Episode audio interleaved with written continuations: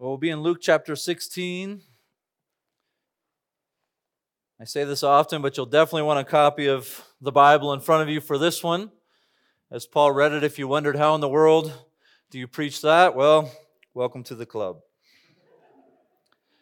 Uh, money is certainly on the forefront of people's minds these days as we approach these midterm elections. Poll after poll is demonstrating what we might expect to be true, which is the economy and inflation are at the top of people's priority lists. The stock market remains stagnant. If you haven't looked at your retirement portfolio in a while, don't. Inflation is on the rise, gas prices are high, groceries are more expensive than we're accustomed to, houses are nearly unaffordable, and a used car, who can find? And it's easy in these sort of situations to, to allow our minds to be redirected towards uh, money and to be a little bit obsessive over money or even overly concerned. It's not that we shouldn't have right concerns, it's that we shouldn't be overly concerned. We certainly shouldn't become mastered by these fears about the state of our own money. But when the news hits us every night and every morning when you open, you know, a, a, news app, it's money, money, money. It's easy for us to, to, to be blinded only by what's presently in front of us and forget to live and use money in light of eternity. We're tempted to use money in greedy ways, and that ultimately reveals that we are we've been become mastered by money and not by the Lord Himself. And so we need the words of Jesus this morning. We need his words to draw us back to reality, or maybe more appropriately, to point us forward to eternity and those most important realities. So there's just two points this morning. It's, it's really nothing fancy in terms of, of the points. I simply want to walk through the parable in verses 1 through 7 and then I want to look at what Jesus says about the parable in verses 8 through 13. So we'll look first at the parable there in verses 1 through 7. Notice first the audience. He, he also said to the disciples. Now we've just wrapped up Luke chapter 15, and Jesus was primarily addressing the Pharisees. You'll remember, if you've been with us uh, over the last few weeks, you remember that Jesus was uh, addressing their grumbling, that the, the tax collectors and the sinners had come unto Jesus, and he was sharing a meal with them. And so Jesus told them a series of parables to demonstrate that they shouldn't be grumbling, but that they should be rejoicing because these repentant sinners and, and these repentant tax collectors have come to Christ. So Jesus highlighted the diligent search for the lost sheep and the diligent search for the lost coin. Jesus highlighted the compassion of the Father as he ran out to greet his repentant son. So we see the compassion of the Father, the necessity of repentance, and the joy in heaven over even one sinner who repents. Jesus was making the point that it's not that he approves of sin, it's that he rejoices, uh, he rejoices in the repentance of sinners. He came to seek and to save that which is lost. And so in our text this morning, Jesus then turns to his disciples and he begins addressing them. So, following these glorious parables of, of salvation and compassion and, and repentance, Jesus turns to his disciples and challenges them with a parable related to how they should live in this world, specifically as it relates to how they should deal with their money. So we'll look at the parable together again, and then we'll see what Jesus has to say about it. Look there in verses 1 and 2. There was a rich man who had a manager, and charges were brought to him that this man was wasting his possessions. And he called to him and said to him, What is this that I hear about you? Turn in the account of your management, for you can no longer be manager. So the story begins with a rich man who is apparently rich enough to have a manager that manages all of his estates and all of his finances, putting together, you know, details from the rest of the story. It, it seems like this man has lots of land that maybe he leases out for others uh, to use, and then he gets a portion uh, back from them. And so this rich man has, ha- has this manager, and the manager sort of becomes the main character of this story. This manager has failed at his job. He hasn't done his job well, and we don't really know why he has not done his job well, but it's reported to the rich man that the manager has, has been wasting his possessions. In fact, uh, that verb there, wasting, it, it's the same word from the prodigal son when he squandered his own inheritance. So the manager has been squandering the money of the rich man, and that can't stand, right? So the rich man decides to fire the manager. So he calls him and he says, Well, you know, I'm hearing these things about you. But then he makes one crucial mistake. You know, when you fire somebody, they need to be escorted out by security. And he doesn't do that. He says, You know what? Go get your books and then bring them back to me. And so the manager is in this position now, right? He, he doesn't know what to do. There's, a, there's this dilemma, and he's in a pretty desperate spot. His reputation will be ruined as soon as word gets out that he's been fired for squandering his boss's wealth. And he has other limitations, right? You see him there in verse 3. He says, I'm not strong enough to dig. You know, uh, again, unlike the prodigal who said, I just want to be a servant my father's field, this honest, hard work is beyond this man. But he's also too dignified to beg. And so this is quite a predicament. His time is running out, his options are limited, and then in verse 4, the light bulb goes off. He has this plan in verse 4 that will actually be able to secure his future. Look there in your Bibles, there in verse 4. He says, I have decided what to do so that when I am removed from management, people may receive me into their houses. So before you actually get the plan, you get sort of the end goal of the plan. I know what I'll do, and once I do it, this is what will happen. The people will actually receive me into their home. I won't have to dig because I can't do that. I won't have to beg because I, I will not do that. So I, I've got this plan that will actually provide me a house. It will provide me a place to live. It, I will have some provision. I'll have a status that's higher than, than a beggar. Yes, professional house guest is his goal, and he's got a plan on how to get there. And we see his plan in the next few verses. So, summoning his master's debtors one by one, he said to the first, How much do you owe my master? He said, A hundred measures of oil. He said to him, Take your bill and sit down quickly and write 50. So he comes up with this plan, in which he can win himself some friends by uh, uh, essentially using those who owe his boss money. And what we, what we get here is a couple of examples in verses 5 through 7. And I think that's what they are because it says he summoned one by one his master's debtors. And then I think we get two examples of what this is. The first example is a man, we just read it, who owes him a hundred measures of oil. He owes it not to the manager, but he owes it to the rich man, his boss. And so the manager can go to these debtors who haven't heard that he, he doesn't have the authority anymore to make these sorts of calls. And he can say, you know what, how much do you owe? Well, I owe a hundred measures of oil. Well, what do you think about cutting it in half? Just pay that much. How, how does a 50% discount sound? Now, that's uh, maybe understanding these measurements will help us to understand it, it, kind of what's going on in this story, maybe understand the weight of what's going on. It's not like a 50% off a Reese's that's about to expire.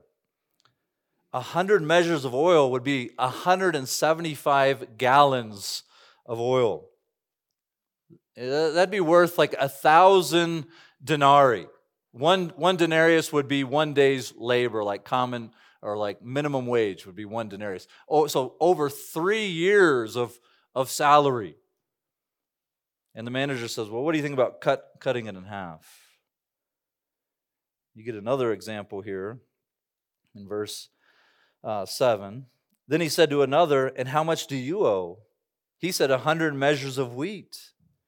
He said to him, Take your bill and write 80. So, again, a, a, similar example. A man owes a hundred measures of wheat. This too was lots of money. Some commentators suggested up to eight to ten years of, of service, uh, of work, of salary. He says, You know what? I'll give you a 20% discount. How does that sound? And so what's, what's going on in the, in the parable is, is the manager is using his position. He's actually defrauding his boss. You know, some people try to say, well, is he really that bad? Yeah, he's actually, he's actually that bad. He's defrauding his boss, but his goal wasn't to act righteously. His goal was to secure his own future. And he's figured out a way that he can do it. He's, he's not righteous, but he is clever. In giving these steep discounts to those who owe his boss lots of money, he's actually placing these customers in debt to himself. Now that now when I need a favor, they'll let me into their home because I gave them half off their debt. I gave them 20% off their debt. So when his employment, when he turns in his books and he's got no more paycheck from the rich man, he has a place to go. He has a place to live. He has some provision, and he's got a status that's greater than beggar. So you might think, if that's all you had up to this point, if you hadn't heard Paul read the whole text, you might say, well, the application's simple, right? Don't be like that guy. Don't be like the dishonest manager.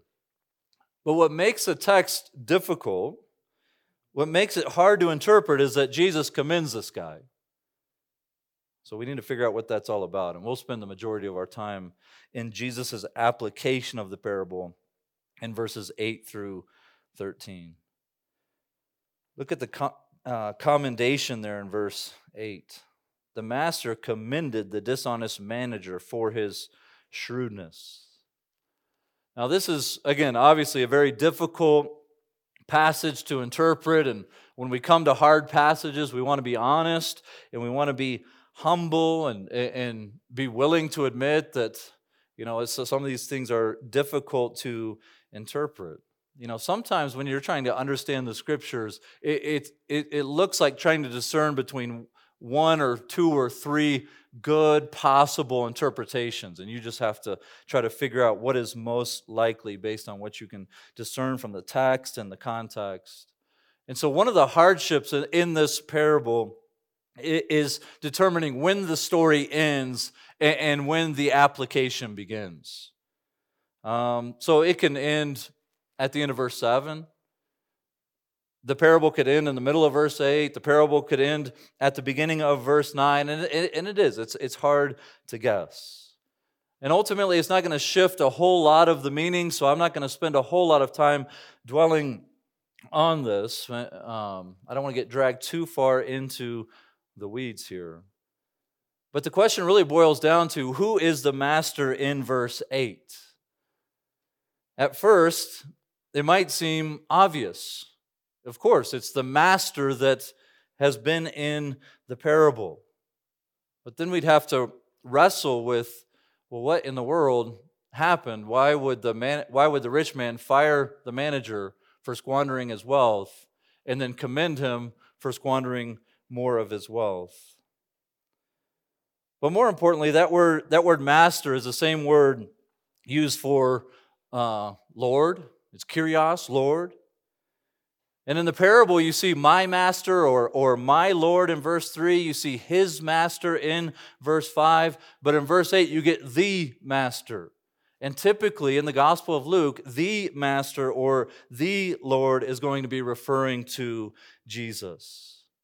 And again, it doesn't change a whole lot of the meaning. So if, you, if, if you're just not convinced, that's okay. We'll come together on the, on the back side of this thing. But I think what happens is you get a little you get a little note here from Luke that Jesus has finished the parable. The parable's gone as far as it needs to go. We don't need to know how it all ended. The parable has gone as far as it needs to go, and now we get a, a, a note that Jesus commended the shrewdness of this man. And so, if that's right, then we need to ask what exactly is Jesus commending? Well, obviously, he's not commending the man's dishonesty or the man's unrighteousness. He's still called a, a, dishonest manager. Again, we don't have to work hard to try to make this man better than he is. He, he's been dishonest. What Jesus commends, though, is, is his shrewdness, not his righteousness. He's dishonest, he's unrighteous, but he was clever. And he demonstrated his cleverness but by acting out of concern for his own future, by realizing, man, my future is about to be greatly altered and I need to act right now. And he acts cleverly. He figured out a way to secure his future. And so I think part of part of why we get confused on this passage, part of why I was nervous as I was reading the text on Monday, like, man, what the world is going on here? Is it's easy to forget that it's possible for Jesus to affirm the man in one way without affirming him in every way. We do this all the time too. Think of th- think of movies where there's not like exactly two good guys, but you're sort of rooting for one of one of the groups. Think of you know, maybe you've seen a movie like Ocean's 11 where a group of thieves is ripping off the casino. You're like, "Oh, well, I don't know, I'm sort of for these guys in some ways because they're really clever, but I can't be for them in every way because they are thieves." I can't really call them good guys, but I can appreciate that they're ripping off the casino in one sense, and I don't feel too bad for the casino too because they're probably not very righteous either. So, in, a similar way, Jesus commends the dishonest manager for using money to secure his future. In fact, you get the point of the parable there in the middle of verse 8. Look at that word. For the sons of this world are more concerned, are more shrewd in dealing with their own generation than the sons of light. So the point of the parable, again, this is this is difficult stuff, but the point of the parable comes in what, what seems to be a lament from Jesus that the sons of this world, that is, unbelievers, are more concerned with securing their futures than the sons of light, that would be believers or disciples. And so the point at which Jesus is driving at is this He desires that his disciples would act with their eternal future in mind, with the same zeal that this man acted with his temporal future in mind. He saw that there's something coming down the pike, and I should be preparing, and I should be shrewd, and I should be clever in preparing. And Jesus says, Why is it? Why is it that an unbeliever acts for his future, but the sons of light often fail to live with their future in mind? So you might say it this way that followers of Christ are meant to handle their money with the same decisiveness and the same cleverness with which the manager did. Not the dishonesty, not the unrighteousness, but with the decisiveness. We should be shrewd in one sense, but obviously, being in Christ, that, that definition of what it looks like to be shrewd changes. It's different from the dishonest manager. So, God's children should be diligent in considering the long term effect of our actions, especially our actions related to money, as those unbelievers are about their immediate temporal concerns. In other words, invest in your future by the way you use your money. Spend your money with the end in view. Don't be driven about, like we said, by the, by the, the smokescreen of what is right in front of you, what is most present. Live in light of eternity. And so Jesus then begins to kind of tease this out for us. One of the ways a, a, disciple of Christ is shrewd is that he is generous. There in verse 9. And I tell you, make friends for yourselves by means of unrighteous wealth, so that when it fails, they may receive you into eternal dwellings. So, Jesus, I think, is borrowing language from the parable, pulling it down in and trying to apply it to his disciples. Now, you make friends with the way you use money. You're not going to make friends the way the dishonest manager did. You're not going to rip people off, give them a bargain at the expense of, of your boss, but you make friends. So, so that your eternal future is enhanced. So the disciples should be generous with their wealth in a way that makes them friends who will receive them, the text says, into eternal dwellings. You see what I'm saying when I say this hard? The idea, I think, is this that you aren't using your money or someone else's money to secure temporal security. Instead, you're using your money in such a way that heaven welcomes you with great reward because you were not storing up wealth for yourself on earth, but you were rich towards God. You were storing up treasure in heaven. So, one application for us is again, we've been making it, but consider eternity. Consider eternity. Fight to get past the obsession with only the present. This, this sense of presentism, it, it, permeates our culture. I was teaching a class uh, a couple weeks ago in, in Missouri on counseling teenagers, and one of the things that's, that's consistently true of teens is they, they struggle with this idea of presentism. And I realize as I teach that, like, yeah, and we all do. We all do, don't we? It's not just, it's not just teenagers. So consider how you might in, employ or use your money for God glorifying purposes that will have eternal consequences and reward. When we focus on eternity, when, when we're, we're concerned about more than just this life and the right now, we are actually then freed to be generous with what God has given us. We're free to give away. Notice also there in first, verse 9, it says, Money will fail. So, so we're thinking about focusing on eternity. And in the text, we're reminded by Christ that money will fail. It says, so that when it fails, money is temporary. Money will fail, it will not last. Remember the rich fool in Luke chapter 12, who was only concerned about this life. And he did not know that his soul was required of him that night.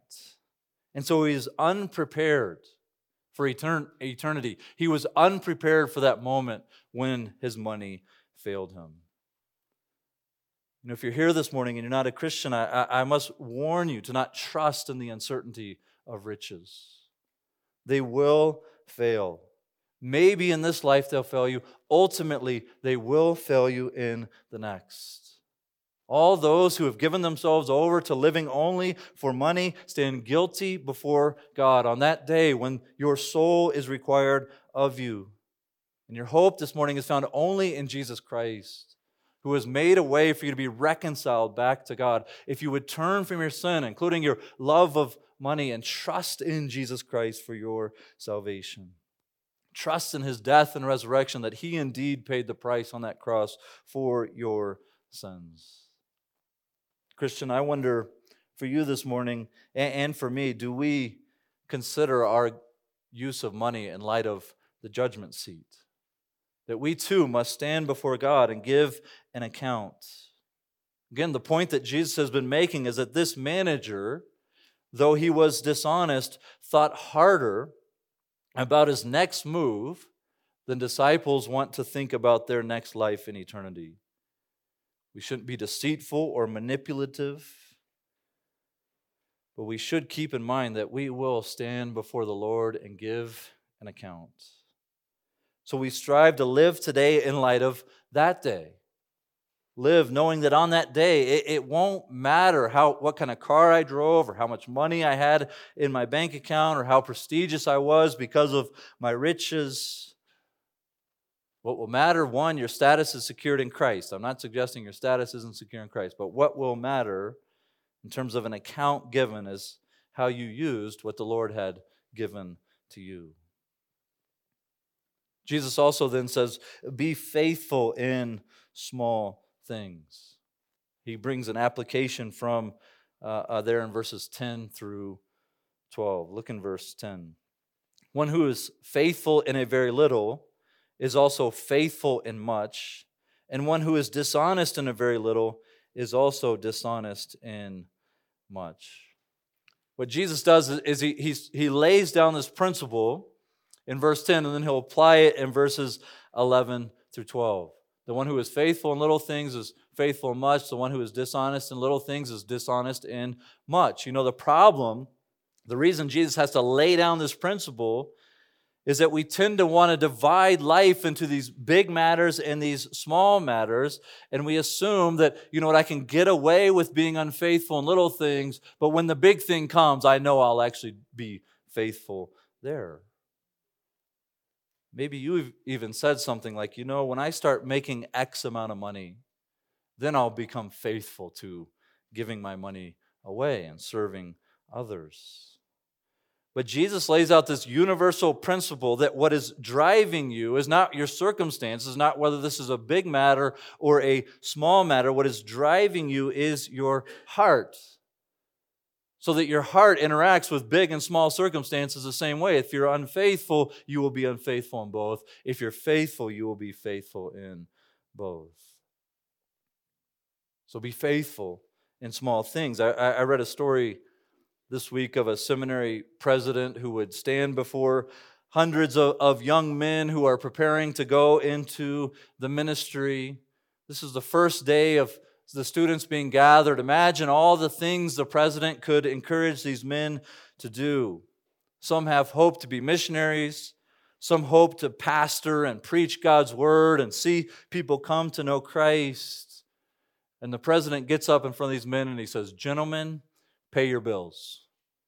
Pay your bills. Because he's, he's getting at this concept that, that to be faithful in something small will lead to faithfulness in something big. A man who doesn't pay his bills has hardly any hope to be found faithful in doing the Lord's work. And so, with this principle in mind, Jesus then teaches us that, that the way a, follower of Christ handles money. That's, that's the small thing I think Jesus is getting at. Money is a small thing, eternity is the big thing. So the way we handle our money becomes a barometer as to whether we are, are or should be assured that we will inherit true riches, which is the large thing. If you're faithful here on earth with what God has given you, there's a level of assurance that you will, you will inherit these great things that Jesus has been preaching about in the kingdom of God. So look there in verse 11. If then you have not been faithful in the unrighteous wealth, who will entrust to you true riches? And if you have not been faithful in that which is another's, who will give you that which is your own? So remember that Jesus is talking here to the disciples He's applying this to what he has called sons of light. So I just want to I just want to call time out real fast and say, you know, Jesus isn't saying you will be reconciled to God if you're really generous. You will be saved through your generosity. Obviously, that's not what Jesus is driving at. Instead, those who are reconciled to God ought to be striving for faithfulness and can thereby gain assurance of their right standing before God and assurance of their eternal reward. The great thing I'm faithful here, I will be rewarded here with an eternal reward. What Jesus does is he makes it clear that, that, that we're simply stewards, we're managers of the money and possessions that God is pleased to give to his people. The manager was shrewd, but he was not honest in how he handled another man's wealth. Well, the disciples of Christ here are called to be honest with another man's wealth, God's wealth, and to be shrewd. So, part of being faithful with money then is to recognize that everything we have that relates to money, right? We live in a we live in a culture with debit cards and bank, you know, uh, but everything that relates to money is given to you by God. Your job, your car, your home, your bank account, even the strength you have to go to work, they've all been entrusted to you by God. And these are things that are given a, a, under a stewardship that are meant to be used to faithfully glorify and serve Him, not to pursue selfish ends. So we should we should ask then, how can we be faithful in, in this small thing, well, the way we use our, our money? Maybe we should think more broadly for just a minute together. One thing we can do is we can we can work. We can work. Paul warns of idleness in Second Thessalonians 3. He goes so far as to say that the one who does not work shall not eat. He calls the church there to value hard work, even looking at his own example. He calls them to actually confront the one who is idle and refuses to work.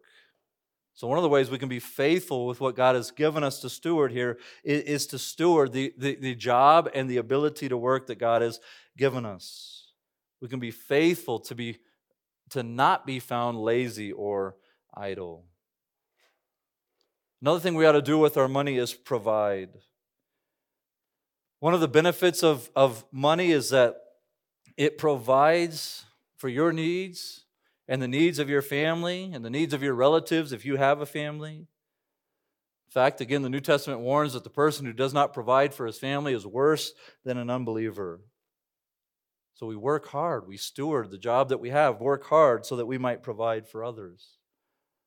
Some of you are without a family, you have greater opportunity to use your wealth to bless your spiritual family, the church, through your hard work and the money that you've earned the position that God has you in now, it may or may not be something that you desire, but you can use this time of your life to serve Christ and others in a way. Paul says that, frankly, a man eh, with a family cannot.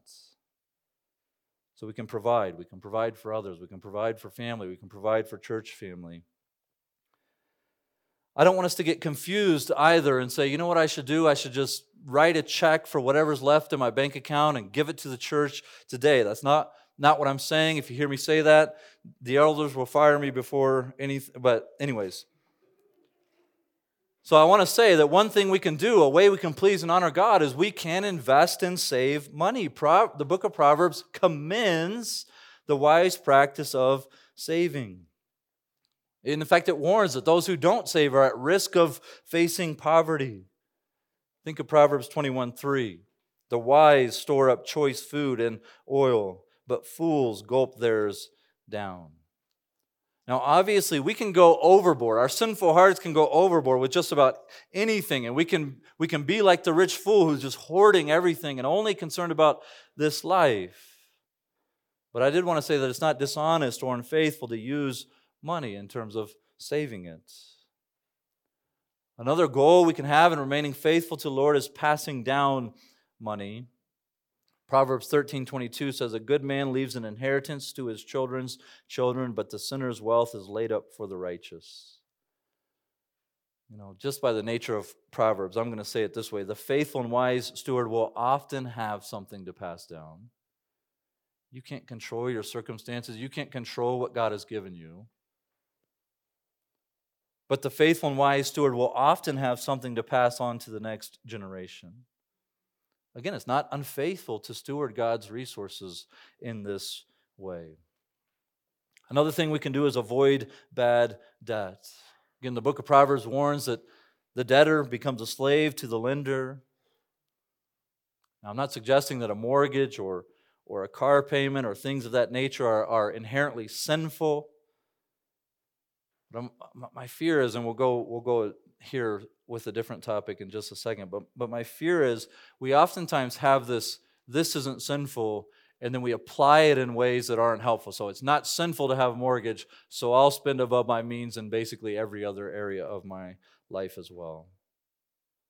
We should avoid putting ourselves into debt where we're unable to use our resources for God's good and for God's glory because we are serving ourselves above even our own means to pay it back.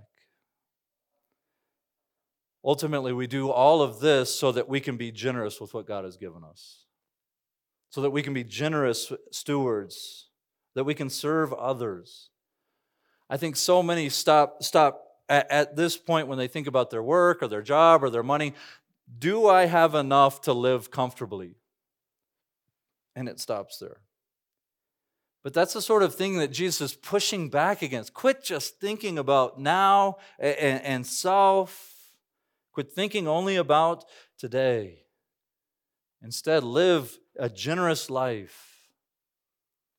And again, much of this is, is not meant to be rebuke as much as commendation. Lizzie and I even benefited this last week. Lizzie hit a car with, or not a car, a deer with her car.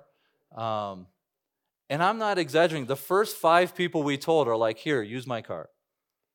That's the sort of like open handed generosity that characterizes Southern Hills Bible Church. And so, I'm, I'm, again, this is a push for those who need it, it's commendation for many.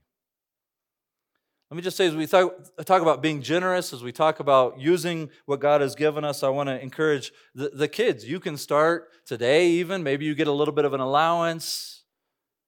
Maybe you earn a little bit of money by helping your neighbor. The question is, uh, are you, are you generous with what God has given you, even though it may seem like a small amount? For the adults, in the room, I, I was going to say this too. I purchased a few copies of this book by Jim Newheiser that I think is helpful Money, Debt, and Finances. Jim Newheiser is a great biblical counselor. If you, if you need this book, um, I will give you this copy. Just come see me afterwards. Um, there, otherwise, there's copies there in the lobby. I think they're 20 bucks, and that's not me being shrewd. That's what they cost. Jesus calls money this small thing. But, but what he means is that it's small in light of eternity. And so he's not saying it's a non issue. And we see there in verse 13 that just because he calls money the small thing doesn't mean we ought to take it lightly. Look there in verse 13. No servant can serve two masters, for either he will hate the one and love the other, or he will be devoted to the one and despise the other. You cannot serve God and money. Jesus warns the disciples that, that money and wealth and possessions, it will be competing for your hearts. Money conspires with this selfish ambition, these selfish desires that still reside even in the heart of those who have come to Christ and they've trusted in His work, they've been counted righteous in Christ. We still have these, these selfish desires that we have to battle against. And so money conspires with this covetousness that can dwell in our hearts, and it conspires to master a person, to become an idol that we serve. And this is the danger that Jesus is warning about. In fact, that Greek word in verse 13 for money is the word for, it's, it's translated mammon. Some translations just say mammon. And when you hear that word mammon, if, if you grew up hearing that word, it, has got a, a negative connotation. In Luke, Jesus always uses the word mammon in a negative way. You may have noticed even in verse 9, he, he calls it unrighteous wealth. What is, why would Jesus call it unrighteous wealth? It's not that, it's not that all wealth is sin. Right? We, we, we've mentioned that several times as we walk through the Gospel of Luke. It's not that, it's not that money is inherently sinful. But I do think we need to be pushed and we do need to try to redirect our thinking somewhat here because we want to say that, you know, and this is true, but again, I think we need to be pushed a little bit harder. We want to say wealth is not bad unless I use it for bad ends. And again, that's true. But what Jesus does is, I think he comes at it from the, the opposite perspective and saying something more like money is dangerous and will be used for evil ends if you don't intentionally use it for righteousness. If you don't intentionally use it to serve and love and glorify others, there's something in our hearts that will take that money and it will twist it for selfish ends. Again, we want to say we want to excuse oftentimes our selfish use of money by saying, well, money is neutral.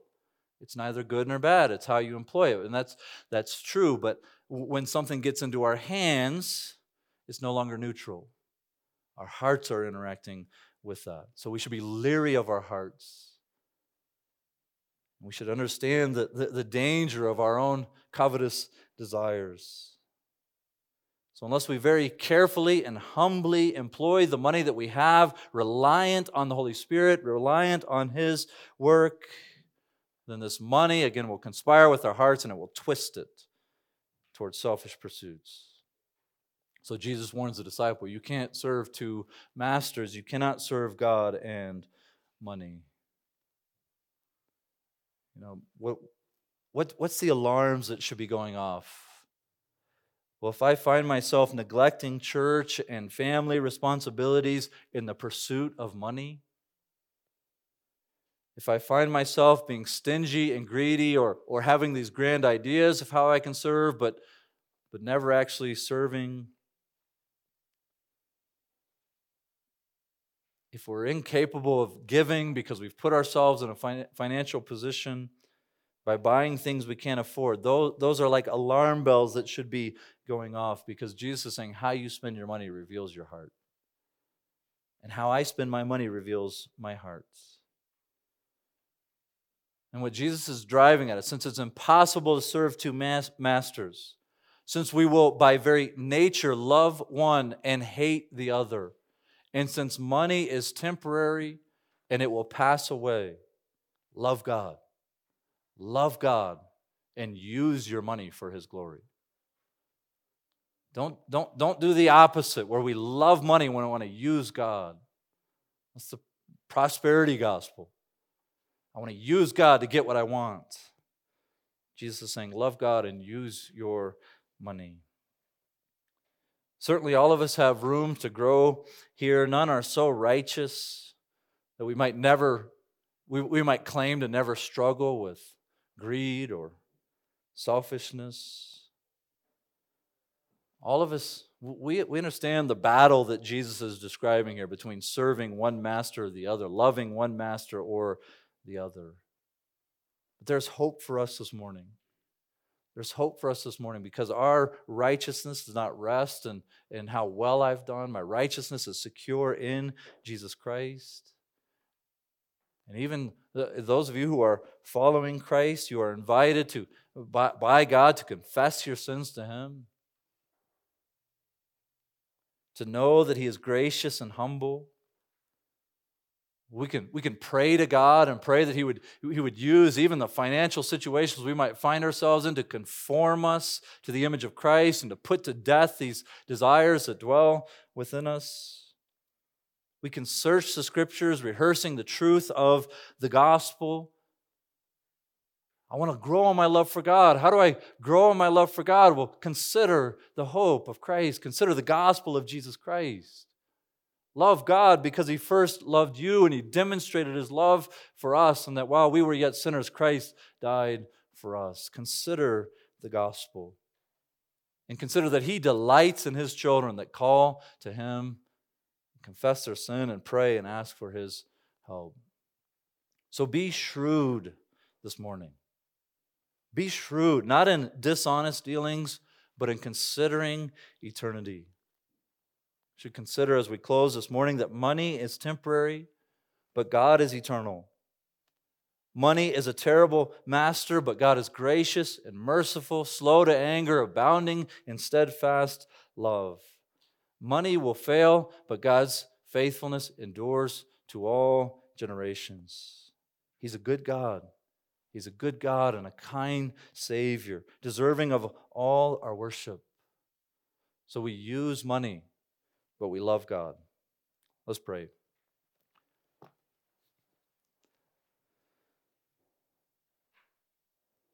Lord, we praise you and thank you for your love that was demonstrated in Christ Jesus, poured out in our hearts through your Holy Spirit. May we be comforted this morning with the hope of the gospel. May the sight of our own sin drive us not to despair, but drive us to the foot of the cross. May we confess our sins and find fresh hope and peace and grace there to walk in obedience to your word. In Jesus' name, amen.